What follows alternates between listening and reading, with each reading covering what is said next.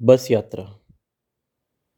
परिभाषा की बात करें तो बस सड़क पर चलाया जाने वाला एक वाहन है, जिसे यात्रियों को लाने और ले जाने के लिए इस्तेमाल किया जाता है। लेकिन अगर इतना सा मतलब होता बस का तो शायद आज मेरे आपके पास वो यादें ना होती। वो यादगार पल ना होते, जो नब्बे और उससे पहले के दशक के बच्चे भुला नहीं सकते। कभी माँ बाप के साथ तो कभी दोस्तों के साथ, कभी अकेले अनजान लोगों के साथ, जो कभी दोस्त बन गए तो कभी अनजान ही रहे। ऐसी ही अनगिनत यादों और किस्सों की गठरी है, बस यात्रा। रात से ही तैयारी शुरू हो गई थी। घड़ी के अलार्म की सुई तन चुकी थी। कुकर की सीटी आलू उबल जाने का इशारा कर रही थी, नहलाकर बच्चों को बिस्तर में रहने की हिदायत मिल चुकी थी। अब सिर्फ़ सुबह उठ के चलना है। कोई लेट नहीं होगा अगर मनपसंद सीट पे बैठना है। कमरे की लाइट बंद हो चुकी थी।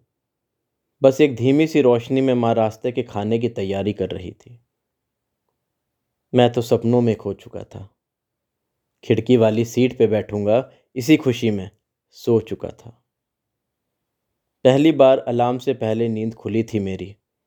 माँ उठाती रहती थी जब स्कूल के लिए होती थी देरी।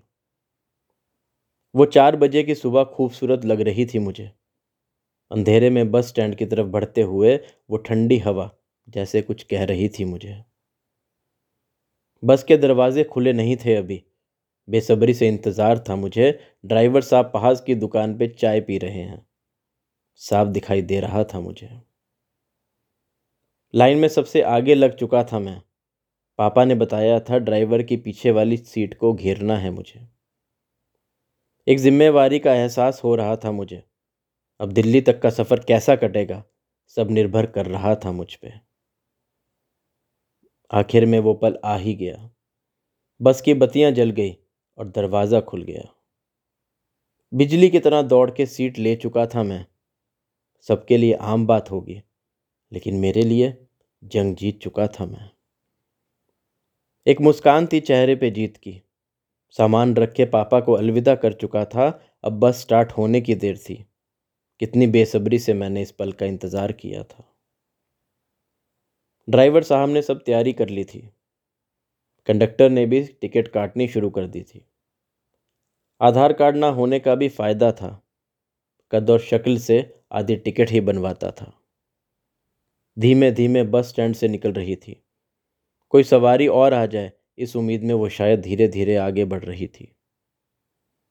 खिड़की खोलने की इजाज़त नहीं थी अभी। ठंड लग जाएगी अगर मम्मी की बात नहीं सुनी। मैं बेसब्रा बस इंतज़ार कर रहा था मम्मी की आँख लग जाए। खिड़की खोल लूँ मैं और मेरे सारे अरमान पूरे हो जाएँ। पहाड़ों को चीरती हुई सुबह की रोशनी में हॉर्न बजा रही थी। यूँ लग रहा था जैसे गुजरती हुई दोस्तों को सलामती बता रही थी। पेड़ हिल हिल के स्वागत में लगे थे। वानर सेना के सदस्य भी इंतज़ार में खड़े थे। फराटे सी चल रही थी। कभी रुक के किसी को बिठाती थी तो कभी किसी को मंजिल पे उतारती थी। पता नहीं कब आँख लग गई। सपनों में था और चाट वाले की आवाज़ सुनाई दी। ड्राइवर साहब के नाश्ते का समय हो गया था। खाने को तो हमारे पास भी बहुत कुछ था, लेकिन मेरा ध्यान तो सिर्फ़ चाट की तरफ़ था। वो नींबू की खुशबू मेरा ध्यान भटका रही थी। ना चाहते हुए भी मुँह में पानी ला रही थी। एक के बाद एक पेशकश हो रही थी। चाट से नज़र हटती तो कोल्ड ड्रिंक पे अटकती थी। अभी सोच ही रहा था कि गोलागिरी की आवाज़ आती थी। ललचा रहा था मन जब चीज़ों के लिए तब मम्मी की आवाज़ आती थी। जो खाना लाई हूँ वो फेंकूँगी नहीं। ख़त्म कर दोगे जब खाना तब चना चाट की बात करूँगी। ज़्यादा मासूम शक्ल बनाने की ज़रूरत नहीं। चलो, एक गोला गिरी भी ले दूँगी। इतने में ड्राइवर साहब भी आ गए। लगा के घेर धीरे धीरे बस को आगे बढ़ाएँ और उधर कंडक्टर साहब सवारियों को बुलाने के लिए सीटी बजाएँ। चल पड़ी फिर अपना सफ़र पूरा करने, उन तेज़ दौड़ते हुए हाईवे पे अपनी एक छाप छोड़ने। सफ़र था। ख़त्म होना ही था। हमें भी पहुँचा के अपनी मंजिल पे। चल दी वो, फिर एक नए सफ़र पे। आज हम सनरूफ की बातें करते हैं, लेकिन बस की छत पे बैठ के यारों संग गाने गाते हुए सफ़र का अपना ही मज़ा है। चलती हुई बस पे चढ़ना और उतरना खतरनाक ज़रूर हो सकता है, लेकिन उस मज़े को शब्दों में उतारना मुमकिन ही नहीं। बस की पहली सीट पर बैठ के राजा होने का भाव वही समझ सकता है, जिसने उस सीट के लिए दिल से कोशिश की हो। जिसने कंडक्टर से मासूम आवाज़ में ना उठाने की प्रार्थना की हो। मार्केटिंग और सेल्स का पार्ट तो हमने बस में ही सीख लिया था, कि कैसे एक उंगली से कोई आपका दांत बाहर निकाल सकता है।